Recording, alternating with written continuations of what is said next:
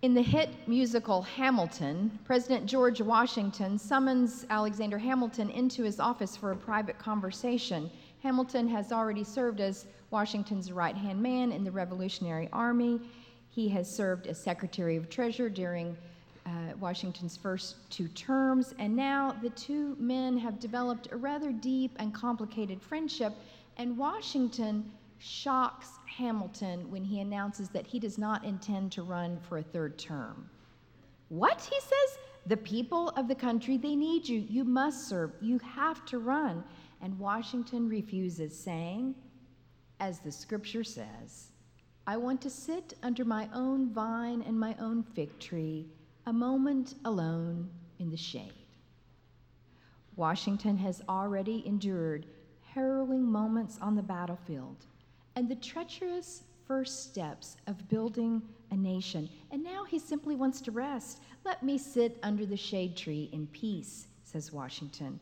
He's quoting the prophet Micah, but it is eerily similar to the image that the prophet Jonah says in the story that we just heard.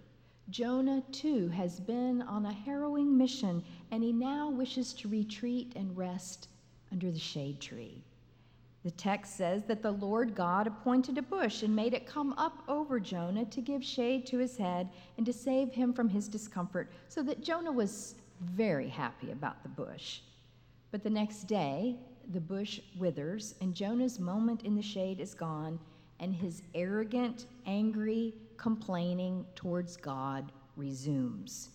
Jonah is angry with God because God forgave the Ninevites. And everyone knows they didn't deserve it. Nineveh is the capital of Assyria, and Assyria will attack Israel and destroy God's people. The Ninevites, they worship a different God. They are more than foreigners, they are enemy invaders, and they are just plain wrong. Everyone in the scripture agrees with that. You know someone like those Ninevites.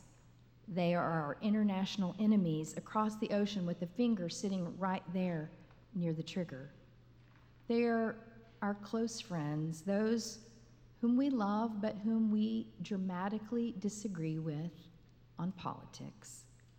Or sometimes the Ninevites are those whom we just think, well, they haven't quite done enough, worked hard enough. You know, he could have done better if he had just applied himself and worked harder. And she could have had a better life if she had you know like joined some community groups become involved in the church. We are like jonah. We can easily fall into self-aggrandizement. Jonah argues with god. Jonah says i didn't want to go to nineveh i did not want to tell anyone that you are gracious slow to anger and abounding in steadfast love because i wanted the ninevites to suffer and now, God, you forgive them, and it just isn't right. Well, there's another image from the book of Jonah. It is one that we think of often when we hear the word Jonah because it is, it, is, it is the one that we find in the pages of children's literature. The moment when Jonah is swallowed by the big fish, and then a little bit later, the fish spits Jonah out on dry land. But sometimes we forget what did Jonah do to get in the belly of the whale? And what did he do in order to get spit out? So let's review the beginning of the book, where God calls Jonah to preach to Nineveh. Picture this if you were called today and told you need to get to Baghdad as soon as possible, and the first thing you did was get on a boat and start sailing to South America. That's what Jonah does he flees in the opposite direction that God sends him. And once he's on the ship, a storm comes up.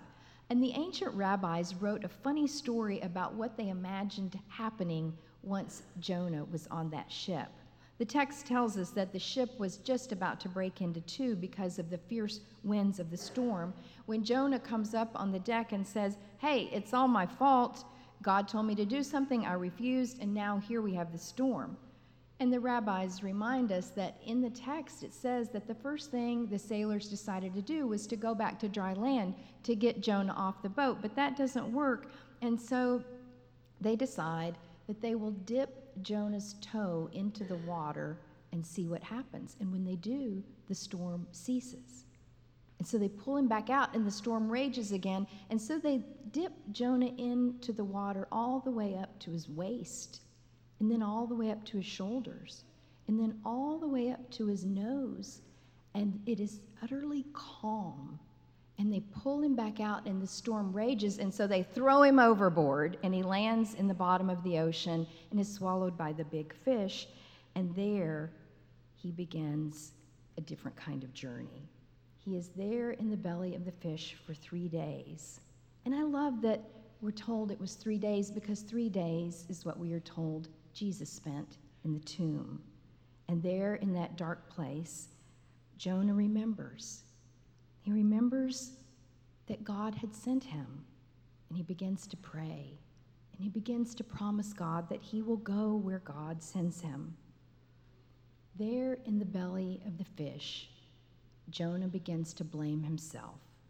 Unlike that other image of Jonah underneath the plant feeling superior to everyone else, this image of Jonah in the belly of the whale is an image of Jonah in self loathing. I can't do anything right. I'm never good enough. I have failed God. I have failed everyone.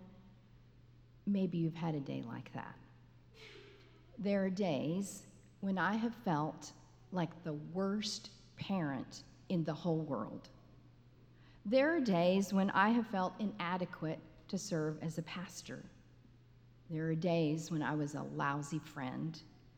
And there are moments, more than one, when I said something to my husband that I wish I could just retrieve and put back in my mouth. I love the image of Jonah inside the fish, tossing about in self loathing. And I also love the image of Jonah sitting under the shade tree, feeling like he's better than everyone else. And sometimes it's possible that we feel both of those things at the same moment. I'm better than you, I'm terrible, and I'm not good enough. Eugene Peterson wrote a book about Jonah called Under the Unpredictable Plant. In the book, he focuses on how often pastors lose the real purpose of their ministry and their calling. But one of the little images in the book is the image of the pulpit, and he describes how there are these pulpits in Eastern Europe that were fashionable for a time, that the pulpit is actually built into the shape of an upright whale or fish. Now, you've been to cathedrals where the pulpit is kind of hovering up in the air, and you have to get to the pulpit by a little spiral staircase. Well, it's kind of like that, only you enter the pulpit at the tail fin of the fish, and then you climb a ladder through the belly of the whale, and you come out of the mouth of the fish to begin to preach. And Peter says, says I've always wanted a pulpit like that because it reminds him that most of us go through some kind of inner turmoil before we find the truth to speak. It is not just an image for pastors or preachers, it is an experience that most of us have had of being inside the belly of a whale. Maybe it was for three days, maybe it was for three months, maybe it was for three years.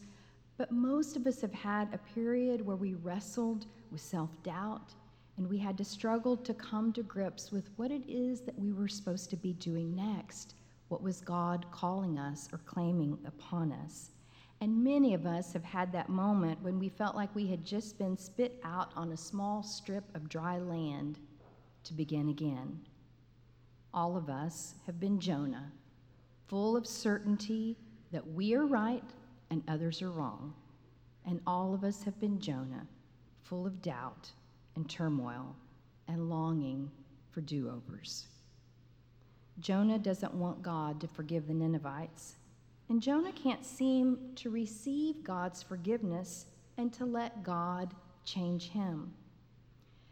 Eugene Peterson recalls a time when he was visiting the elderly members of his congregation and he found that when he went to the nursing homes, it was often more useful for him to take along his nine year old daughter, Karen, than it was to take along a Bible. Because the elderly folks in the care center loved stroking Karen's hair and patting her hand. And one day, Eugene Peterson and his daughter Karen went to visit Mrs. Herr, a woman who was in the latter stages of advanced dementia. While they were in her room, Mrs. Herr went right over to the little girl Karen and began to tell her stories about her own childhood. And when she finished this wonderful story, she repeated the story. And then she repeated it again. And she just kept looping on the same story for about 20 minutes. And Peterson became nervous that his daughter would feel uncomfortable and would not know how to handle the situation. And so he interrupted Mrs. Herr. He anointed her with oil. He said a prayer, and they bolted out of the care center. And when he got in the car, he said to Karen, Oh, Karen, you handled that so beautifully. I want to commend you for the way that you listened. You see, Mrs. Herr, her brain doesn't work like ours works. And Karen said, Oh, Daddy, I knew. Mrs. Herr wasn't trying to tell us anything. She was trying to tell us who she is. You see, this little girl knew what Jonah seemed to have forgotten that God longs to come alongside every single one of us and connect with us and love us and shape us into God's own friends. It isn't about doing the job, it's about being together. Or as Peterson said, our job is not communication, it's communion. Well, the story of Jonah ends with a question. God asks Jonah, And should I not be concerned about Nineveh? It's not an intellectual question. Jonah knows that God is concerned about Nineveh God sent Jonah there to proclaim love and grace and offer forgiveness and a path towards new life. But Jonah can't do it. Jonah can't soften his heart. He sits there under the shade tree at the end of the story, pouting. Jonah's real problem with forgiveness is this he's afraid that if he forgives, that he has somehow condoned bad behavior. And then the Ninevites and Jonah himself will be let off the hook. But God has a different opinion of forgiveness, a different definition. God's goal is not just to let people off the hook. God's goal is to change them, to transform them, to set them on a new path. God chases Jonah all the way into the belly of the fish at the bottom of the sea to try to capture his attention and turn his life around. God continues to hold out hope for the people of Nineveh that they too could turn and become holy and gracious and loving. One of the great joys of serving in the same congregation for 30 years has been the privilege of witnessing those sacred moments when God changes real human lives our minds, our hearts, our relationships. God gets the last word in the book of Jonah. He says to Jonah, who's sitting there under that tree, the wilted tree, fuming, stinking, mad, he says, should I not be concerned about Nineveh? Eric Adler, a member of our congregation, told me about a podcast that I should listen to called More Perfect Pendulum 2. The podcast reminds us of something that we all learned in high school but have perhaps forgotten. It is the story of Dred Scott, who was a slave in the early 1800s here in the middle of the country. At that time of his life, about half of our states were slave states and about half were free states. Dred Scott was owned by a man who lived in the South but who often traveled, and he went with his owner into free territory and he stayed there for months at a time, living as a free man. But when his owner died and he was back in the southern states, it became clear that his family was about to be broken up, and sold off, and he was going to be separated from his daughters. And so he seized on what was legally an option because he had lived as a free man and was technically free, and so he sued for his freedom. And here in Missouri, he won. But the case went all the way to the Supreme Court, and in 1857, Dred Scott was denied his freedom by the United States Supreme Court. Chief Justice Taney wrote, and I quote, A black man has no rights which the white man is bound to respect.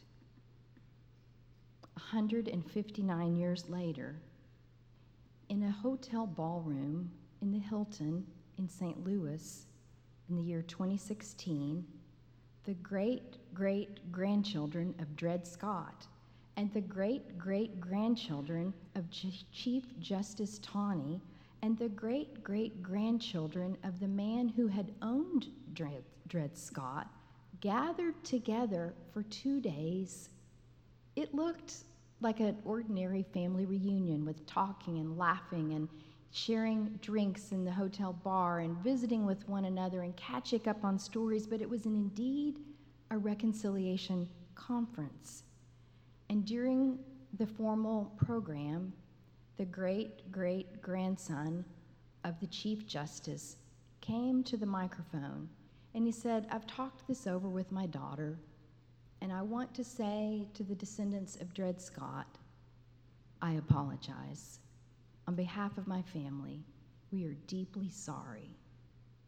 Afterwards, the great great granddaughter of Dred Scott was asked, What did you think of that? And she said, It was so moving. I was in tears. And her brother said, I don't need an apology. I was uncomfortable.